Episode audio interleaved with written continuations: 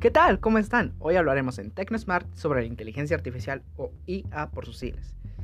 Esta es una de las ramas de la informática con fuertes raíces en otras áreas como la lógica y las ciencias cognitivas. Como veremos a continuación, existen muchas definiciones de lo que es inteligencia artificial. Sin embargo, todas ellas coinciden en la necesidad de validar el trabajo mediante programas. Simon, uno de los padres de la IA, afirma en uno de sus artículos de 1995, y cito, que el momento de la verdad es un programa en ejecución, pero las definiciones difieren en las características o propiedades que estos programas deben satisfacer. Por otro lado, se cree que la inteligencia artificial nace en una reunión celebrada en el verano de 1956 en Darwin, Estados Unidos, en la que participaron los que más tarde han sido los investigadores principales del área. Para la preparación de la reunión, J. McCarthy, M. Minsky, N. Roster y C. A. Shannon redactaron una propuesta en la que aparece por primera vez el término inteligencia artificial.